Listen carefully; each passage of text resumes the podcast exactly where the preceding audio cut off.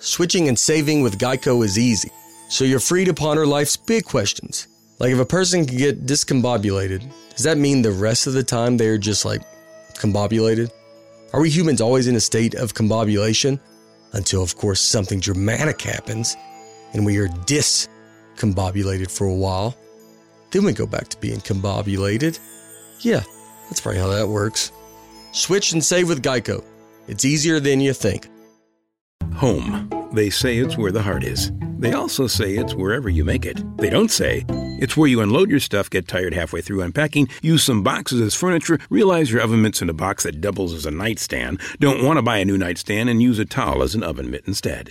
But no matter where you call home, Geico makes it easy to bundle and save on renters and car insurance. Easier than grabbing a piping hot pan with a towel that's a bit too thin and trying to quickly get it to the counter. Ooh, hot, hot, hot, hot, hot.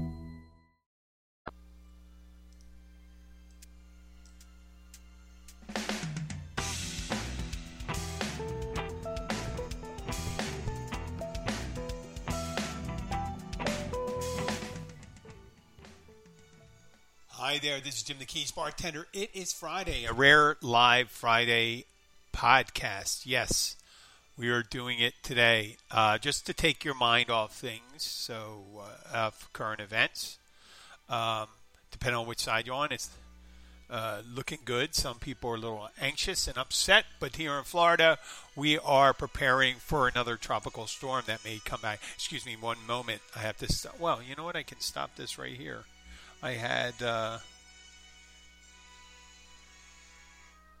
okay. Let me. Okay. We could stop that. Okay. Um, what? Uh, what was I talking about? Ada. Ada. I'm trying to remember my. What is that thing? Uh, the uh, alpha, beta, gamma, delta, epsilon, zeta, eta, theta, and I'm thinking iota, lambda. I have the internet right in front of me. I should know all that stuff. I think uh, theta's next, and maybe zeta. But uh, hopefully we don't have that. I got to decide today what what the deal is with um, the the uh, hurricane shutters. But right now there's a lot of things going on. Just trying to take your minds off it. Hopefully you're listening. I'd like to thank my listeners in Washington, Virginia, in Bozeman, Montana, whoever that is in Bozeman, Montana. Thank you very much. Uh, uh, Connecticut, uh, God, Iowa, what am I picking? Pennsylvania, Philadelphia. Uh, my heart goes out to you guys in Philadelphia. Uh, some and the Florida listeners, I appreciate it. We're getting a lot of a lot of listeners are from outside the area. So, uh, what I wanted to do was I have been messing around with some of these things. I wanted to pay uh, a couple clips, but the first one I um, I discovered this guy. I'm not a total classical music freak, but I like I do like classical music. I like certain styles of it and stuff like that. It does. I find it uh, calming. I I like rock too. I like Led Zeppelin. I like Nirvana. But uh, one, uh, everyone thinks of the greats of the most, you know, Beethoven's, Mozart's, uh, Tchaikovsky, Brahms, uh, God, Salieri. no, no one thinks of Salieri anymore. But Copland, at given time, Aaron Copland, whose family uh, emigrated here from Lithuania, American Jewish family, uh, whose name was uh, originally in Lithuania was Kaplan. But I guess, like a lot of people, my my uh, relatives, I had uh, on my mother's side, my maternal grandfather his his last name was Walchek. He was from Hungary, and Walchek, like uh, uh, well, more so than Walchek, but Lithuania, all these Eastern European countries had a lot of um, uh, different, you know, different spelling with the letters, and especially uh, Hungarian. Hungarian was a very difficult language, so what happens when a lot of times they came over here and they spoke to, you know, how many times people are going to see immigration officials coming through and they're doing inspections and health inspections and stuff like that. And the name tell, asking someone their name, and if they don't have a strong command of the English language, then you're going to go pretty much the, your admitting papers from wherever you come in. A lot, a lot of people was Ellis Island, but there were other places too, and these officials would fill in what they thought they heard and the closest approximation. And they try to do a good job, but you know, they, you know, you have Lithuanian, you have uh, uh, Hungarian, and uh, supposedly Hungarian is like the most difficult uh, language to have. It doesn't not that's a non-judgmental. It's just very difficult because of the it. I think what happened, and you know what, I'm going to be spouting a, a crazy, uh, postulating a theory that the Hungar- Hun- Hungary was settled out in 1000 AD, Anno Domini, after the Common Period, I guess, whatever it is, um, by the Magyars, which were a nomadic tribe, and they came out of Central Asia. And what happened there probably is they settled in Eastern Europe, which was predominantly uh, Roman uh, influenced, Greek and Roman influenced, and what they adopted the lettering system similar to the other countries in that region, but has have a lot of alternative uh, numbers too, uh, letters too, and the language was an Asiatic language converted to sim- to sound like a European language, but you got a hodgepodge, you got a very difficult language that's not related to the language around it. Like in Poland, you have, you know, we have Polish, but Polish people somewhat understand Russians, uh, Ukrainians, Lithuanian, Latvians, Estonians. They're family of languages, right? But the Hungarian language is far removed from that. It doesn't has a fam- it doesn't have a family language around it. Just like French, Spanish, and Italian, Latin-based uh, uh, languages, or German based languages, which would be German uh, or English is a Germanic language, if you wanted to know. Copland was Kaplan. He found out later in life. And I'm not going to do a whole history thing on it. I'm going to just tell you about my exposure to him uh, in a good way, not the kind of exposure that you find you have to call uh, special victims use, uh, unit. Uh, I heard this symphony that was based on uh, it was at the end of World War II, and Aaron Copland developed Symphony Number Three. Developed, wrote Symphony Number Three. Uh, this uh, symbolic of the Allied and American victory over fascism.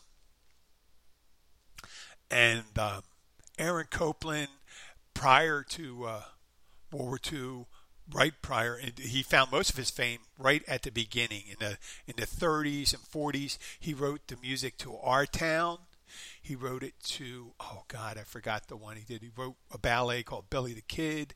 Uh, rodeo was another one of them and what happened at the time all these ballets were uh, mainly the music was from russian composers. And what they uh, you know, there was some anti-Soviet, anti-Russian feeling, especially before World War II, and coming slightly after. Well, Copland adopted a lot of American-style music with jazz and blues kind of feeling behind it and stuff like that. So if you listen to Our Town, the music in Our Town, and these other things that you hear, Aaron Copland did that. You'll notice some of it is really big. Now let's set the uh, pace. In 1941, it was December 7th, and this is what the President of the United States, the current President of the United States at that time, was Franklin Delano Roosevelt. And this is what happened in 1941.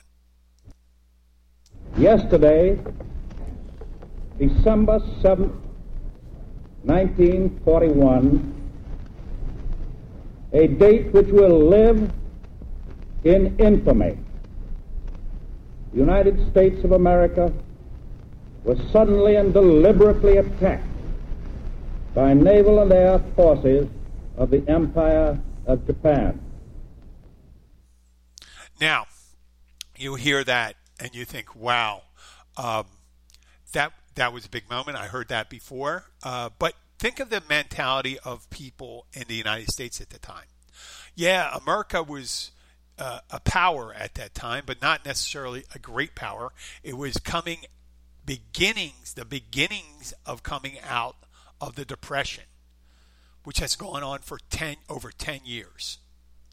And Americans were beaten down like the rest of the world. Uh, uh, there was, you know, high unemployment.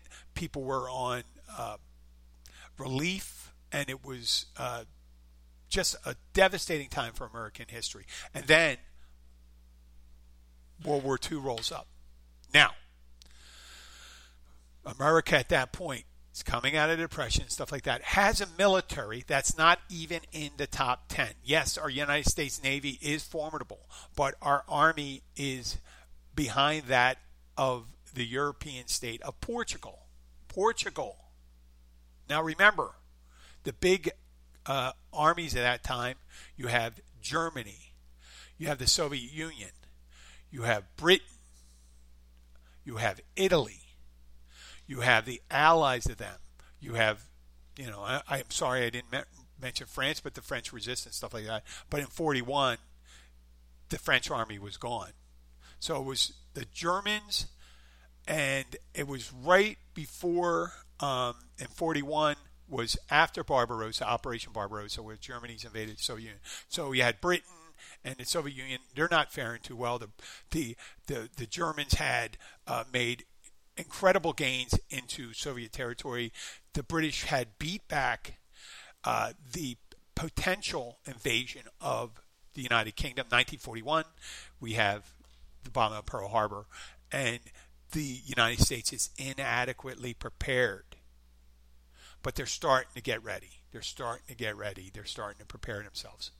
So in 1942, Aaron Cote. Now, now after that attack of Pearl Harbor, United States, you got to think of this: the United States. When once they got attacked at Pearl Harbor, the United States used to think they were an island; they were secure. They didn't have to be concerned about the things that are happening in Europe because they got involved in Europe back in World War One, and they lost a quarter million, uh, maybe no less than a quarter million, about 100. 25, 150,000 men, if I'm correct, 180,000 men. World War II, a lot of it was Spanish influenza. But they didn't want to send their youth over there to fight again because they thought it was a European problem. And, you know, Asia, you know, here we're mainly, you know, there was some kind of, you know, there was kind of a racial thing where they didn't really give a shit about Asia. Japan and the United States, there was there were uh, U.S. was embargoing oil. Uh, U.S. had oil and resources, and they could restrict uh, uh, Japan's access to it. So that's why they got attacked on Pearl Harbor, and that was a devastating uh, defeat for the U.S. And um, a lot of Americans, and there was a report written up that uh, by some of Roosevelt's uh, military advisors, and one of the reports stated that they believe that there was uh, they believe that if the Empire of Japan made a concerted effort to invade the United States, they wouldn't be able to stop them until they get to the Mississippi River. The Mississippi River. Now, remember, the American West wasn't uh, like the East. The East was the center of all of, of most manufacturing, most most manufacturing. The the the Northeast and the, and the and the South and the Midwest. That was American. Most of American um, industries were in that area, and the West just got finished being populated. If you think about it, California was much smaller. Arizona, uh, uh Nevada, and all those places were uh, just came about. The members of the you know became states within the last 40 years.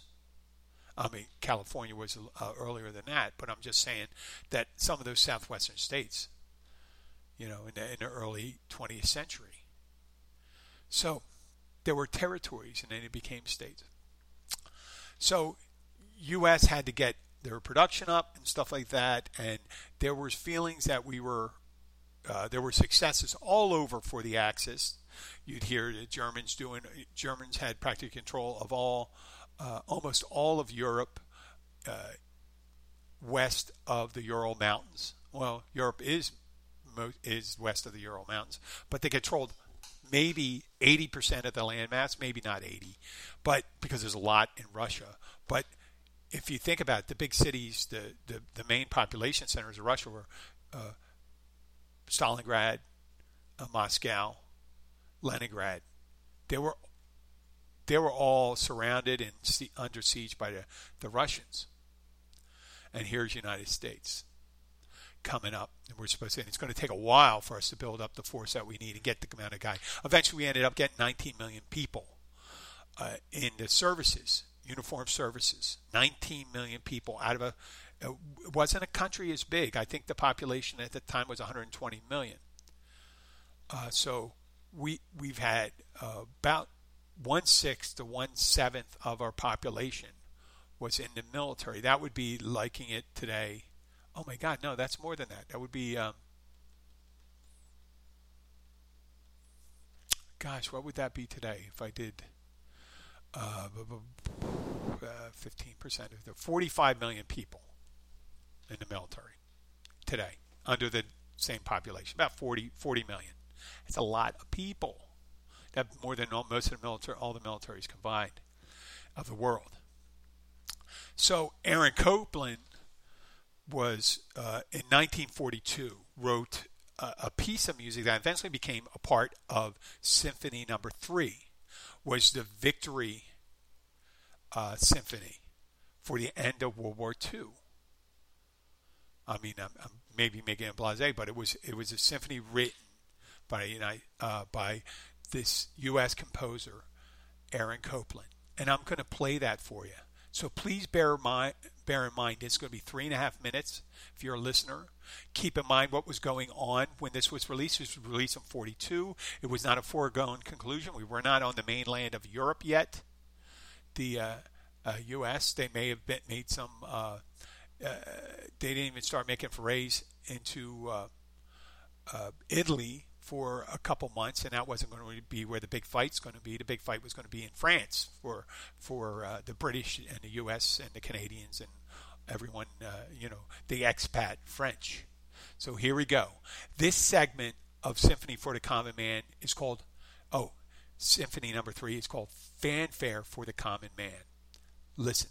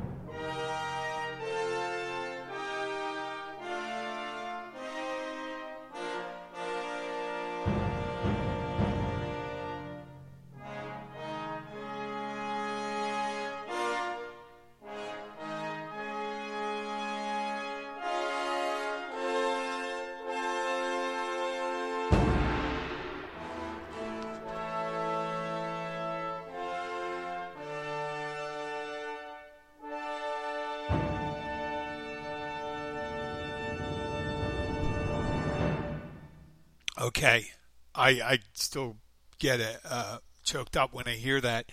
That was dedicated to the U.S. soldiers, sailors, Marines, Coast Guard, Army Air Corps during World War II when we were fighting Nazism and, and Japanese imperialism in the Far East at the same time. Now, we, uh, I'm a history buff, and uh, yes, I realize the Soviets did most of the the dying and fighting in Europe, but the U.S. supplied a lot of the weapons and stuff like that also. And we were fighting a two war front, and we had to ship our people thousands of miles, thousands of miles, where uh, the Soviets fought most of their that battle within uh, 500 uh, miles uh, to a, uh, of their border, maybe a, a 800 miles of their border. Most of it, that's it but we went thousands of miles around the globe and fought on the smallest islands in Pacific in North Africa. Men died in Italy. Uh, Monte Cassino was a big battle where uh, thousands of Americans died. Thousands of Americans died on D-Day. They died uh, when the uh, uh, Germans made a big push uh, touring Battle of the Bulge, and that's Christmas in 1944. And uh, when they tried to throw the Allies off the continent, when one last push, um, the uh, the U.S. produced at one point. We've had uh, manufacturing so many fighter planes and bombers, we were outproducing uh, the entire Axis by uh, magnitude of uh, I'm going to I'm going to throw a number where I'm going to make it low, uh, four to one. Uh, the entire just the U.S. by itself, and then you had the British and the Soviets and all that stuff, and uh, we had produced up to 100 aircraft carriers. We were now there's escort carriers and all those things.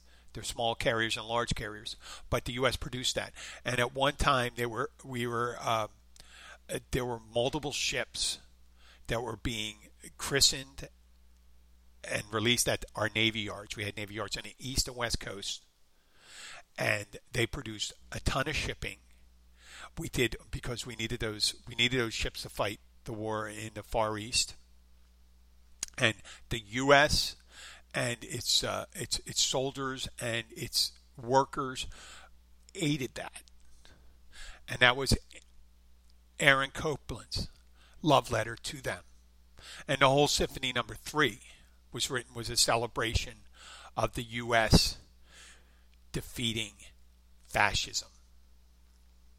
Let that sink in. That whole symphony was for the U.S. defeating that. Now, uh, at times, Aaron Copland has been accused of being all about the place when he developed his style but the guy, um, he was a, uh, they called him a liberal and a progressive. So he would have been akin to like, probably like a Bernie Sanders type. Now I popped that on to you afterwards. Here's a patriot. There were patriotic people fighting all along during World War II, and then you know, you had the McCarthy hearings and stuff like that when they were hunting down communists and stuff like that. And yeah, the the Soviet Union was a, a bad place, but it was more of a dictatorship back then, and we fought that we were fighting another dictatorship. Okay, when we fought the fascist first time. Let it sink in some more. Now, 70 years later, 80 years later, 75 years later, you hear Aaron Copland and you sounds like Field of Dreams. They come out, you know, people will come. You know, things like that in the background. It's like one of those. I think James, the composer, is James Horner, uh, who composed the music to Field of Dreams. But when you hear something big, like uh, those horns and stuff like that, when you hear, uh, God, who was it? John uh, the guy that wrote the theme to Superman and Star Wars and all those music. Their the granddaddy of them was Aaron Copland, and uh, you know, it's just amazing when I listen. I get all choked up, and uh, since you know this whatever's going on, I know I told you I take this off, but I did not talk about what's going on right now. So there we go. It's hard to segue after something like that, isn't it? And I'm sure a lot of you probably turned. Well, I'm not going to. I'm addressing people that aren't here anymore, but uh, th- that is what happened. So now we're going to rem- reminisce and stuff like that about some old stuff and old uh, about I guess it would be three years ago. Melons and cucumbers. Answer at Hooters. McDonald's fish sandwich in the Keys. Oh yeah. Oh. Yeah. That's something. When you see when you drive down the road. Here, I know it's a ham-handed thing. This is we're done with the schmaltzy stuff. How in the fuck does McDonald's sell a fish sandwich in the Florida Keys? You can literally see the ocean from the McDonald's and order a filet of fish sandwich and think while you're eating that filet of fish sandwich, I wonder what kind of fish this is. yeah. And you're guessing.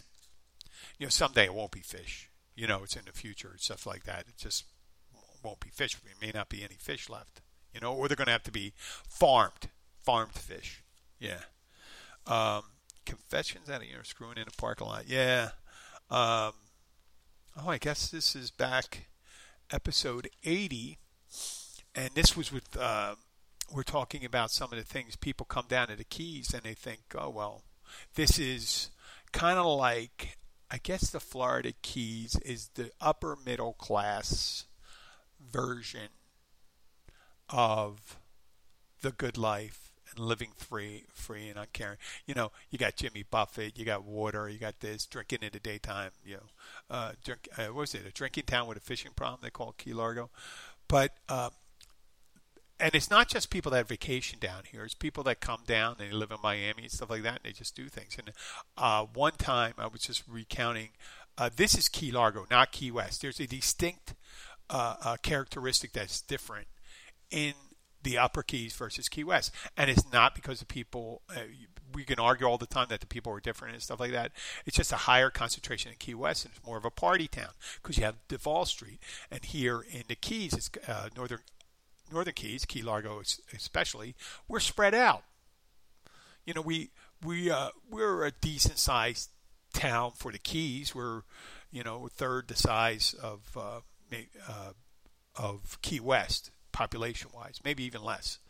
And uh, you, you, don't see this stuff. Now, the thing I'm going to uh, relate to you, it was uh, one day I'm working at the companion restaurant of this fish house, and I'm at the Encore, and it was a fine dining establishment in Key Largo. It's no longer open and there was a group of all of a sudden everyone noticed all the servers and there was a high uh, at the fish house there was a you know maybe a little more than 50% of the servers were male and the managers were all looking out the side window at a couple that was screwing on top of the car fucking on top of the car.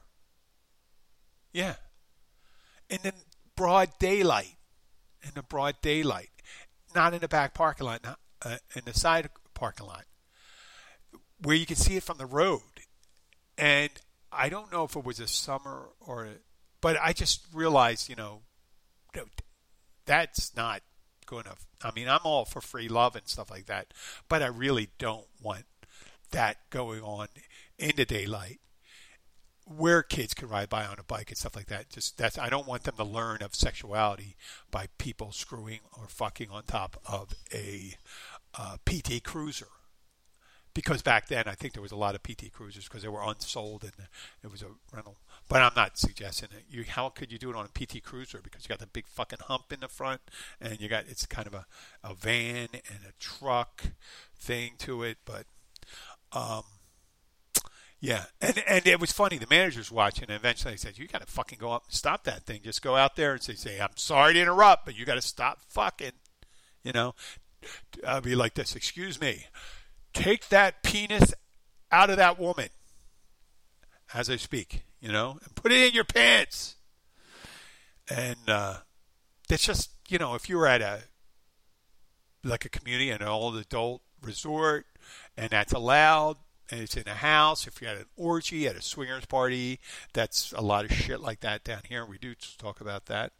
Um, okay, and I guess back then I said uh, space travel and the future of space travel belongs to short people of short stature.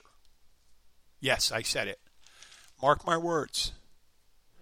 Uh, eh, you know, I, I just see these big spaceships where they got these extra room and stuff like that. Think of a spaceship like a budget apartment in Manhattan. Okay? You got a budget because you got a light budget. You got a light budget for air and, and this and that. So for the near future, the only people you can fit in is small people because you you just want to make it as small as possible. And you're going to make the ceiling small too. You're not going to have seven foot ceilings. So if you're going to have long space travel and stuff like that, you better get someone that can stand inside your small, extra small thing. So that's mine. Okay, exposed to South and North Carolina, fire off a pistol into a cornfield. Okay, I don't know what the fuck that has to do with anything. Okay, episode beer and fireworks. Oh, that's what I was talking about. Brazilian beach body wax. Red Bull gives you wings. Good racist reason. Hootie, Oprah, Steve Harvey, kind of Kanye. Good racist. I don't get it. Oh, who do they see as good people? If you're a racist, they, they got a limited amount of people of color that they like, and one was Hootie, uh, or whatever the guy's name is now, Oprah, Steve Harvey, and Kanye. I don't know if they're like Oprah still, so that may be think they may fucking hate them. Um, okay, mud sticks. This it all depends. And uh, demonstrate what's the craziest battle of the uh, battle of the bonkers? Oh, okay. Uh, Brazilian Brazil, Belgium, crying worse than a Civil War soldier getting his leg cut off. Okay, lady, five to ten past her prime. Uh, sunlight. Uh, I have no idea what these notes. I, oh, you got to remember, I was drinking at that time, but the notes are horrendous. My handwriting, I've been told before, my handwriting is horrible, and I'm episode 85 Southern Society, sweet tea, barbecue, grits, moonshine, and rebel flags. Yes, yes, there's still a lot of that shit going on. And uh, said it was a bus accident. Oh, I had a friend. Oh, this was a good episode. Do you remember a couple years back? I think it was three years back when the soccer team from Thailand got stuck in a cave. Now,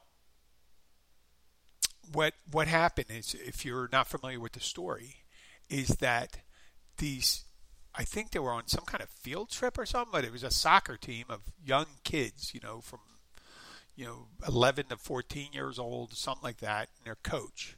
And they go into a cave, and a downpour occurs. And what happens? It's the beginning of the rainy, rainy season or something. They got into an area that was uh, relatively accessible, and then when the water came in, they lost. They they couldn't leave. They lost their exit. So they were down there for a couple weeks. I think they were sending they were sending food in and shit like that, and you know hoping that people. Be, oh, so I mentioned this to a friend of mine. I won't say her name is, but um, being stuck in a cave, and she she asked, "Was it a bus accident?"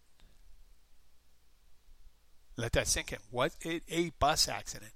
How the fuck would that happen? A bus accident.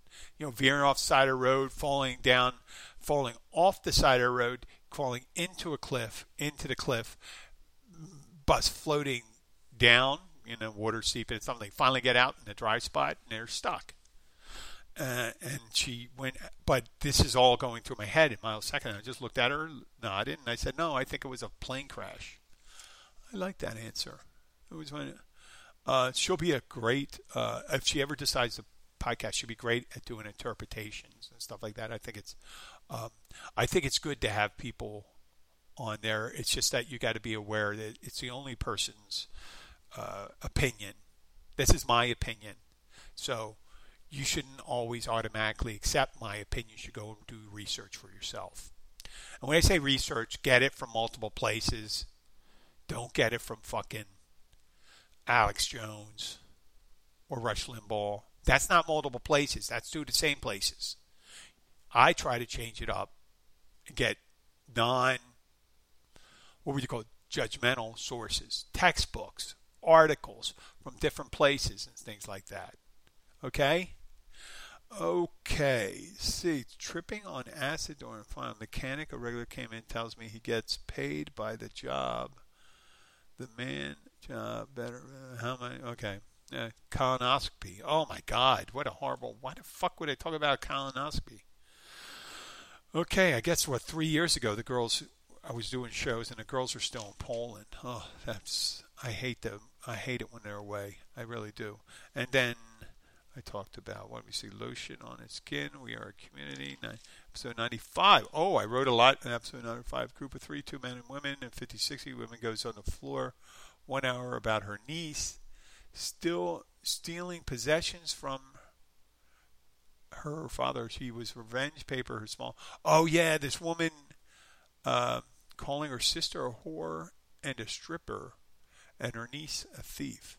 At the mention of whore, my ears perked up because the lady was going off telling these stories. Two men, one woman. I remember this. Ah, yeah. And she goes, at the mention of whore, it's just funny when you hear things, you know, sex, this, anal, boobs, tits, something. Um, you just at the bar, it is the dog whistle for certain bartenders, and I guess that's where your mind is. But she, at the mention of that, she mentioned to talk about cutting her sister out of her father's will, and one of the guys said, "You can't do that." When a guy says, "Yeah, oh, because it's not, she's not," how do you cut someone out? You know, father passed away. Then she says out loud that her father was just a sperm donor and would dump his ashes down the sewer. Oh, okay. Several regulars were present and listen, Uh, one being, uh, uh, she ends up talking about wearing the same pants. I turned to my regular and said, "Oh, she's one of yours." Okay. I was going to ask her to tell her story to me, and I thought again asked the woman, Do you know what a podcast is? She goes, What is a podcast? What's a podcast? And I said, Okay, well, thank you, Patricia. Oh, yeah. So, yeah, I guess that was the end of that. And uh, episode 95 plus was that 95 coming your way today 3:30 blah blah blah blah water Blackwater. Oh, this I was doing my episodes of Blackwater Siren. Um, two strange things. Guys, the supermarket kept on standing near same area where I had to just up and leave the other side of the market, me arriving in his base, down, going down my list, walks into Siren, one hour, the monkey boy hang at the bar, daughter. Okay, I have no idea what that is. How's that a strange thing? Hmm. I guess this guy came up, sitting, standing next to me and stuff like that, at the supermarket at Publix, and uh, then he was at the Blackwater Siren where I was doing my podcast when I was doing my show from different bars. That's interesting. Uh, went up. Okay. Uh, wait. Oh, I'm talking about my daughter's first day of school, fifth grade. It was up to fifth grade. She was nervous starting a new school. I told her my 16 school. Oh, yeah. I went to 16 schools before I went to high school. And uh, so it was. She, my daughter, was nervous about going to class on her uh, first day of I think it was fifth grade, and we were she was going to a new school, and even though there were a lot of kids that she knew from her previous school in the upper grades, she was out of her element, and it's really, you know, it's just really nervous thing to do, to show up at a place that no one knows you. But it's also kind of liberating because you think about it if no one knows you, you could be whoever you want. and uh, you could be a better version of yourself, which you know you should. Oh, who's to say what is better version? But I'll tell you what a better version. Better version is being more truthful, uh, having somewhat healthy habits, healthy relationships, not being mean spirited, being supportive of your friends, and uh, that's pretty much a better person. There's other things. I know there's other things going to it, but it's a, every day you wake up, you have an opportunity for that. And I'm going to finish the show with that. Every day we wake up, every moment of every day, we have an opportunity to be a better person. And we can think about the things, we can think about the things we say about people. We can reevaluate. We can get outside of the uh, manic groupthink of our immediate groups and be less mean and hateful, be a little more giving and understanding. And I think that that way of life is probably, in general, I mean, if you're a, a Christian, it sounds like that's the way you should go. I mean, unless you're following a different type of Jesus, you know, the Jesus where you you, you know, you, you, you, if someone isn't supposed to be here, that you take, you know, separate the kids and put them in a cage and blah blah blah, and do all that stuff. So that's a different Jesus because Jesus uh, doesn't hate foreigners. He, I mean, he tells stories and parables about them, and once again, we are at the um, mercy of people who interpret things the way they want to interpret them, and it's good for them. Well, this episode, you know, it started kind of, you know, solemn at the beginning and stuff like that, but we, you know, talked about a little fucking in a parking lot and, uh, and stupid shit. Uh, short people going into space. Uh, yeah, I rarely rarely get a chance to revisit those things. I usually do it on anniversary shows, but I didn't do it this time. I figured this would be a good time to do it. And I'd like to thank you for listening. If you're still listening, please share the show with your friends send me an email at jim, uh, jim at keysbartender.com. That's my email if you have any suggestions or anything like that. Uh, no hate speech.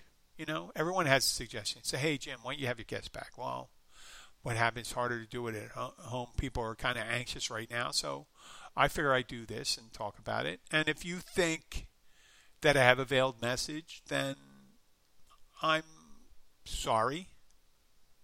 But that's the message I have. Remember, let's let's sign off instead of signing off with the keys bartender. Let's sign off with the fanfare for a common man. At a time, it was you know, think think about it. When when all things, not all things were good, there was still racism and injustice in the United States. You know, voting wasn't a universal um, thing. There were poll taxes and restrictions and people couldn't eat everywhere they wanted to or shop everywhere or live everywhere they wanted to or marry. Uh, there were misogyny laws, which is funny, misogyny laws in the United States where white people could not marry black people and things like that. And uh, that's, but, but the spirit of sacrifice by everyone in the United States, that's the good part. That's the good part. Try to remember the good part. Remember the great things we did. The great things we did. That's World War II, civil rights, universal education, the space program, uh, God, the Peace Corps, all those things are are even if you wanted to get be kind of hawkish, we defeated a whole uh, another superpower without firing a nuclear weapon. That's pretty amazing. So this is it. We're going to sign off with fanfare for the common man, and then I'll uh, say goodbye. Oh, I am saying goodbye right now. Thank you.